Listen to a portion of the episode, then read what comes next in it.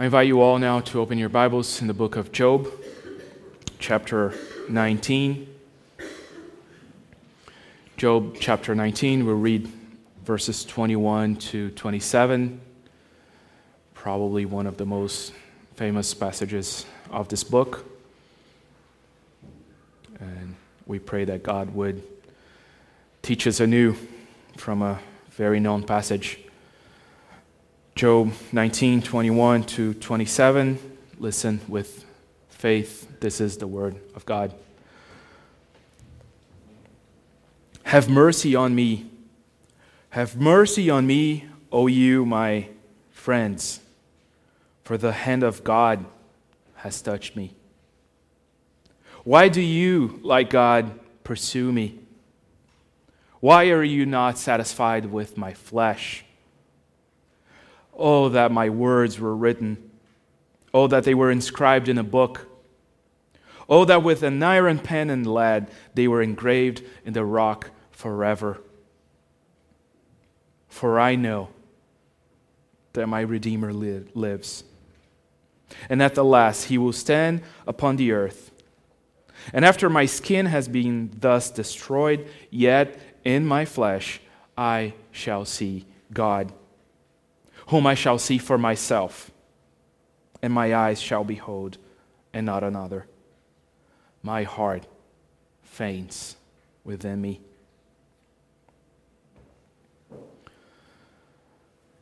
How far would you go to prove you're right?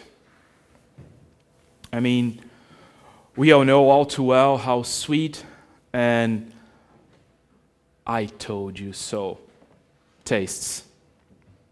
That blissful feeling when, against all odds and complaints, you can tell everyone you were right and they were all wrong.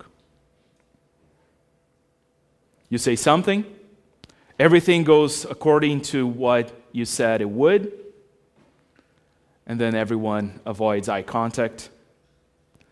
You take a deep breath. I told you. So how far would you go to prove you're right? For a well said, "I told you so." Would you go as far as William H. Hahn, Junior?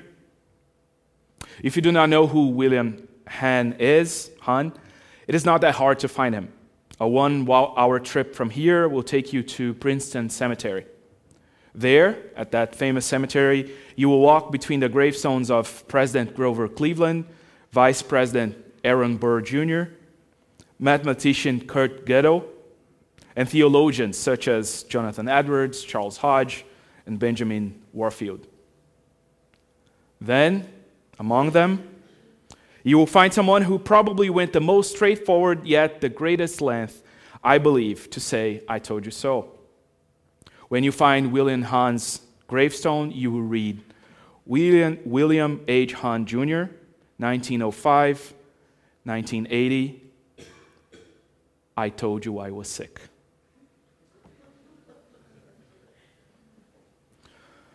You might not want this exact quote on your gravestone, but you know this feeling, don't you? I'm sure you all have gone through this, and maybe even in more serious situations. You were convinced it was a pyramid scheme, but they did not listen to you and wasted all their money. You said to them, "Don't trust that guy," but they did. And now he's in office. You told everyone, "It wasn't me," but they did not believe. And maybe through your frustration, you know you're right, but the vindication actually never comes. People still fall for the same easy money schemes. People still believe you are indeed, indeed guilty. Your sweet "I told you so" moment never came and might never come. Our text today talks about this. It talks about vindication, about being proven you are right. When we look at this speech from Job, a man who was suffering the greatest pains someone can go through this life, only to be accused of having done something to deserve it, we will see exact the same frustration. here is someone innocent, but no one believes in him. And you maybe, maybe be more like Job than you realize. Like Job, you carry around the weight of shame and reproach for something you might never have done. And what does our text tells, tells us about that? That such is life? That maybe you did indeed do something to deserve a terrible condition that you are right now. You just have to look deeper. Thank God, no. Thank God, literally. This text talks about our hope of our cosmic vindication, of our longing to be made right, even when all we do is wrong. Our text today talks about how Jesus Christ is the final and ultimate redeemer and vindicator of his people. Again, our text today talks about how Jesus Christ is the final and ultimate redeemer and vindicator of his people. The first thing we need to see from our text today is that no matter where we are coming from, we are all looking for a way to be right. We are all looking for a way to be right. We see that in verses twenty-one and twenty-four. In these verses, just to give you some context, Job is concluding his fifth answer to his so-called, I cannot emphasize enough the scare quotes, friends. In chapter eighteen, the last one accused him of being on a highway to hell, full speed ahead. Then, in chapter nineteen, we see how Job agrees, yes, that he's been treated as if God see him, sees him as his enemy. And tonight, we see the conclusion of that speech. So in verses twenty-one and twenty-two, Job confronts his friends with the same old plea he has been repeating and that you are all way too familiar. Why can't his friends, why can't they show him some mercy? After all, as he insisted so many times already, his dreadful situation, it is not a result of something terrible that he did. It's almost in these verses as if he's saying, why can you show, why can't you show me some mercy? This is not my fault. God brought this upon me. You can be mad at God. He did it, not me. You shouldn't be mad. However, he knows bad, better at this point. They are pursuing him, he says, as if he was their enemy too. And not even his flesh, not even his dead body would satisfy them. They want to see him pay for whatever they are sure he did. And as cruel as it sounds to see Job in this light, I'm afraid that's how we, we usually see our own lives, how we think about our lives. We like to believe we do not believe in karma, the idea that the universe gives back to us what we give back to the universe, this law of perfect retribution. However, as soon as the first bad thing happens to us, our immediate thought often is, why God? Why me, God? We may take some pride in making fun of the so-called prosperity gospel. We say, God loves you and has a wonderful plan for your life, and then we laugh. We make snarky comments about living your best life now. And we do it because we know better. We do not believe we, we will have an easy life because we're believers, nor that God will recompense us with wealth and health, those who worship him, those who tithe regularly. We know better than that. And then life happens. Cancer, identity theft, death, stolen luggage, miscarriage, or maybe just a flat tire when you're already late. And when it, when it happens to someone else, it's all about God works in mysterious ways. he's definitely trying to teach you something. When it happens to people you don't care about, you might even think, yes, well, I told you so. But when it happens to us, it's all, but I've been so good. I've done so much for this church.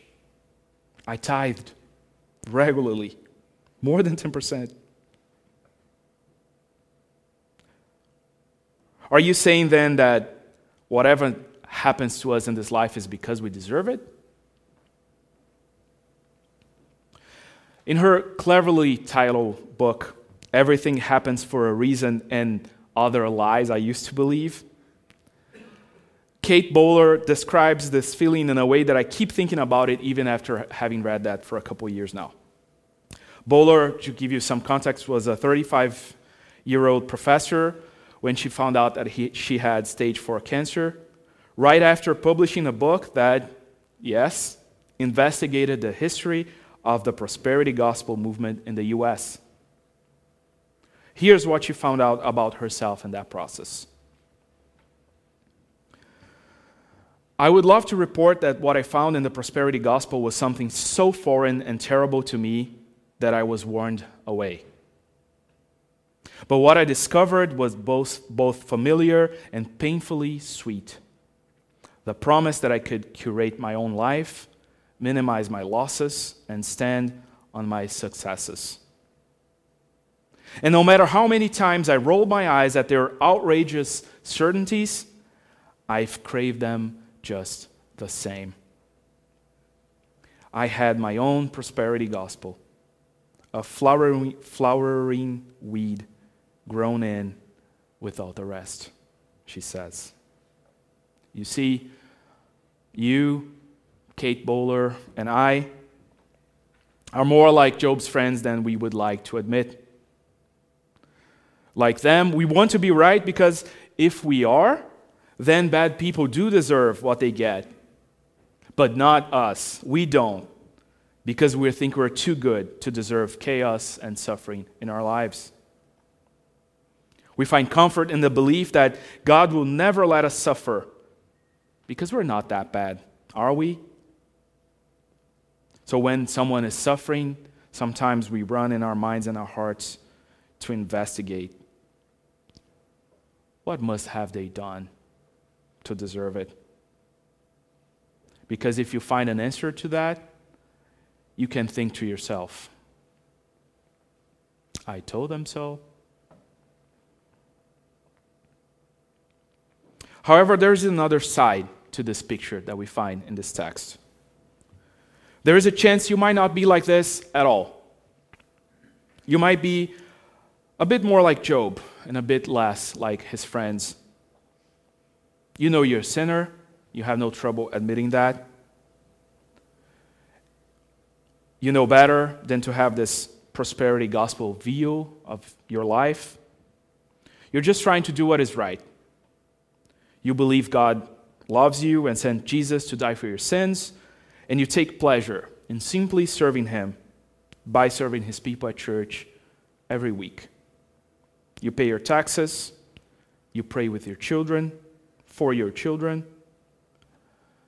But then, nevertheless, tragedy in life still happens. You're miserable. Your marriage unravels. A loved one gets sick. Your spouse is laid off. What now? Is this all there is? Does God even care? Does anyone care? Sometimes, and unfortunately more often than not, it does look like no one cares. I know it because I felt it like this more times than I would like to admit. And when that kind of stuff happens, all you want is someone who will listen. Someone who can tell it, it will end, and it, it will end. All well. All you need is to feel like you are seen and heard. Who will look at your side of the story who will cry with you when you cry, and who will rejoice when you rejoice alone. This is the feeling behind Job's cries in verses twenty-three and twenty-four. If only I could write down my words, he says, on a book. Well, no, books won't do it because they're too flimsy. I need more. I need my words etched in stone. I need something that will outlive me.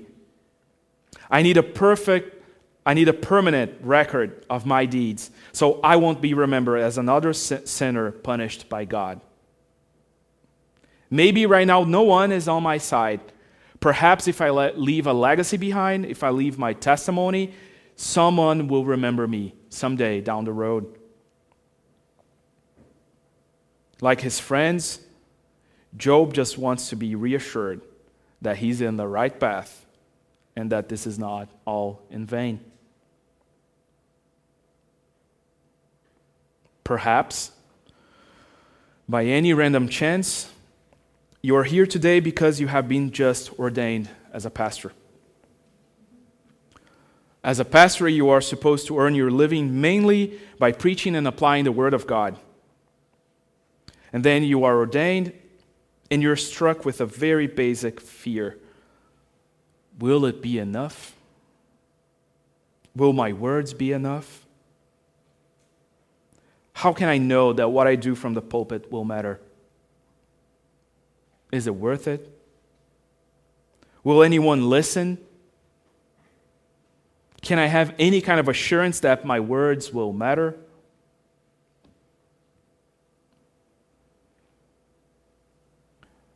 This leads us to the last thing that we need to see from our text.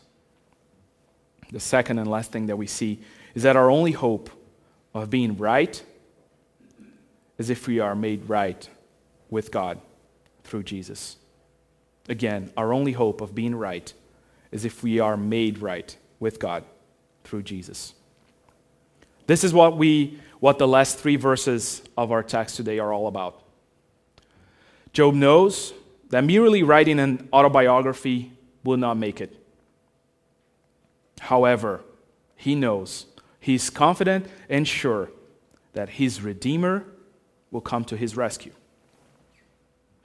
What Job is talking about here, we read the word Redeemer and we start thinking about a lot of things that we know about the Bible, but he's talking about a very specific thing in verse twenty-five when he talks about a Redeemer. He's talking about the ancient Israelite concept of the kinsman-redeemer. In the Old Testament, the kinsman-redeemer figure was someone usually within one's family, responsible for guaranteeing the security and the rights of his fellow kinsmen, as one commentator explains. Someone who guarantees the security and the rights of his fellow kinsmen. The Bible's most famous example of such a redeemer, of course, is Boaz, who married Ruth to protect her and Naomi from losing their rights because both of their husbands had died. He is called that Redeemer a couple of times in that book. This is the kind of person that Job is expecting. He uses judicial, forensic language when he says that his Redeemer will rise upon the earth, and once again we think Redeemer, we, we think rise, and we start thinking about all the things we know about the Bible. But the, the, the words that he used here has this sense of a judgment, and he knows that a kinsman redeemer, when all is said and, and done, will rise up in court behind, before the judge, and make his appeal for him. As another commentator said, Job does not want the last words about him to be those that his friends will etch into his gravestone. Here lies Job, who was a sinner with a secret sin he refused to confess. He has paid the penalty for his sins at last, and the justice of God has been vindicated by his death. May he not rest in peace. That's not how he, what he wants, and that's what he expects a kinsman redeemer would figure it out for him. This is why Job wanted his stones to be, his words to be on per- permanent record, so that one day, maybe even after his death, someone could take up his case and defend his innocence. Then, and only then, he will be able to see God face to face and not be treated as a stranger. And the thought of that, of seeing God face to face, is so wonderful for Job that as he thinks about it, verse twenty-seven, his insides just melt from thinking about that. The question we have to face then when we read this text is, who can tell our story before God? Who will rise to take up our case? Who can stand before the God of heaven and earth, who we trust is sovereign and good, even when bad things happen, yes, and will remember your name when you're long gone and your words have been lost? What hope can I have that the words I'm speaking right now will make any difference in your lives tomorrow, in ten years, or long after I'm dead? Thinking about these questions, I remember a song from the Broadway show that Broadway show that I know some of you here have watched more times than the competent authorities would have considered healthy. I'm talking about the Broadway show Hamilton. At the end of the story, Alexander Hamilton dies in his forties, is still young, scrappy, and hungry, as he describes himself, having accomplished so much, but having spent his whole life questioning whether he would leave a worthy legacy behind him. And the last song that they sing after his death is called "Who Lives, Who Dies, Who Tells Your Story." In this song, we hear about how Eliza Hamilton, his widow, lived another fifty years after his death, all of them dedicated to keep his legacy as a great politician, a great soldier, and a great statesman. And as the song and the song's point is that as they sing, when you're gone, who remembers your name? Who keeps your flame? You have no control who lives, who dies, and who tells your story. This is the question that this text poses today to us. When all is said and done, when we're gone from this world, when we have no control over how we will be remembered and how our stories will be told. Yes, you can still leave behind a snarky gravestone quote like William Hahn. Still, you will have no control over whether someone will remember you as someone who was right when everyone was wrong, or just an old, grumpy, and resentful curmudgeon.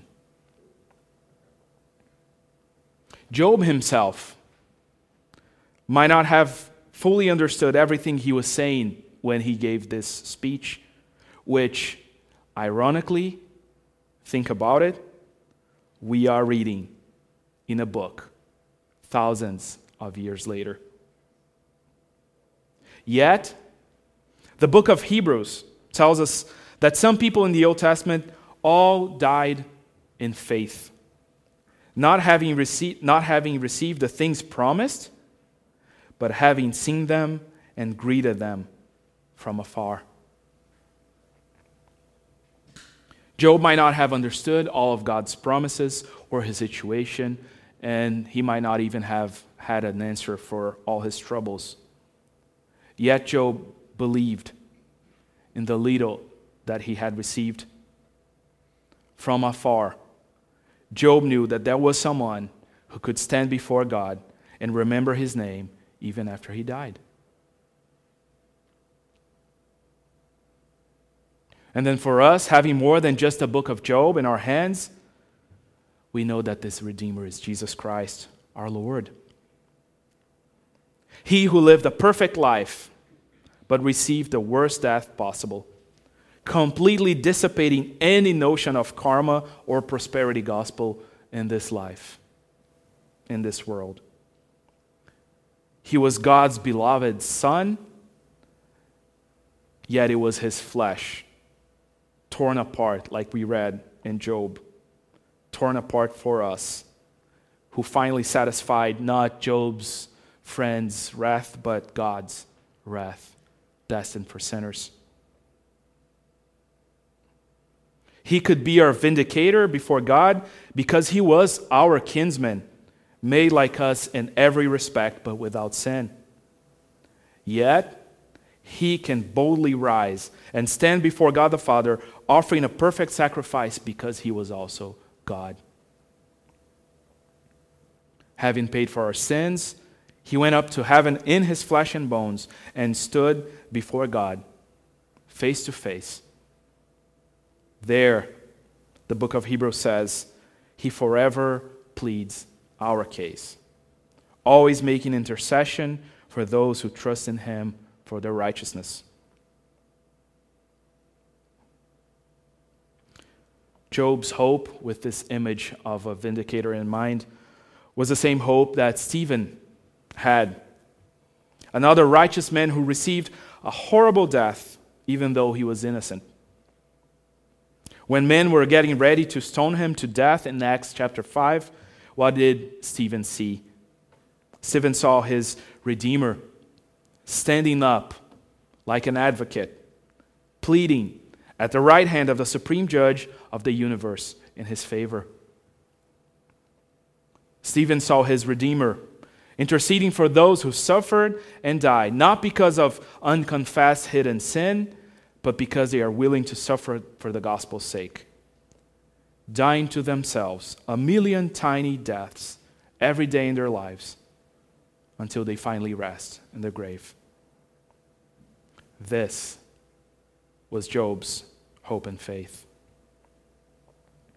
Job hoped to see him who intercedes before God in favor of faithful servants who right now are living in torn homes, dysfunctional families, who are battling cancer, ill health, who will die and probably will not be remembered in two or even three generations, but who trust in Jesus to remember their names when they face the last judgment.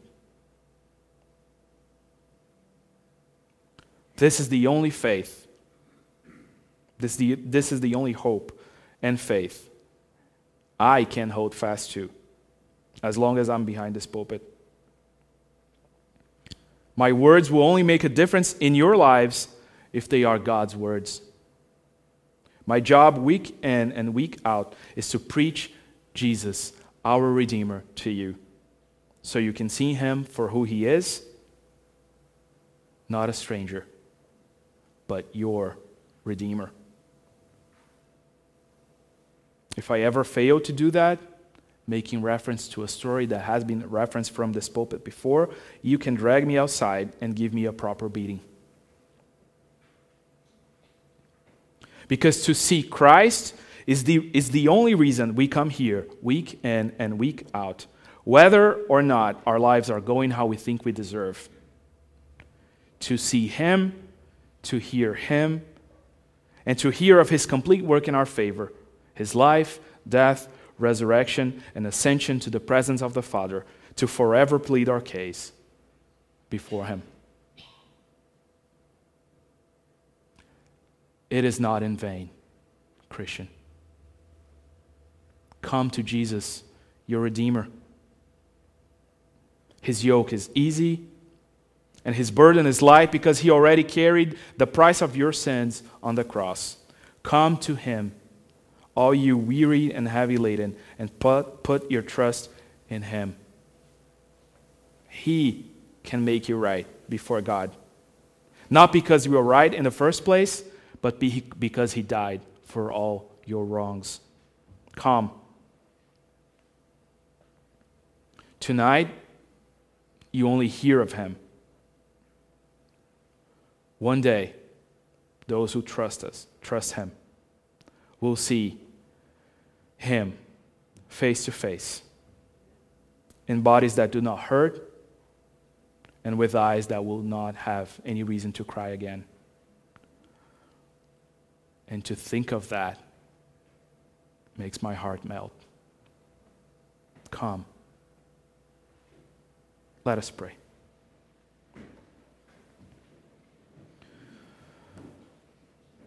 O great God of all comfort, help us to turn away from our sin and cling to the cross. May we hide in the wounds, wounds of Jesus and find shelter in his side.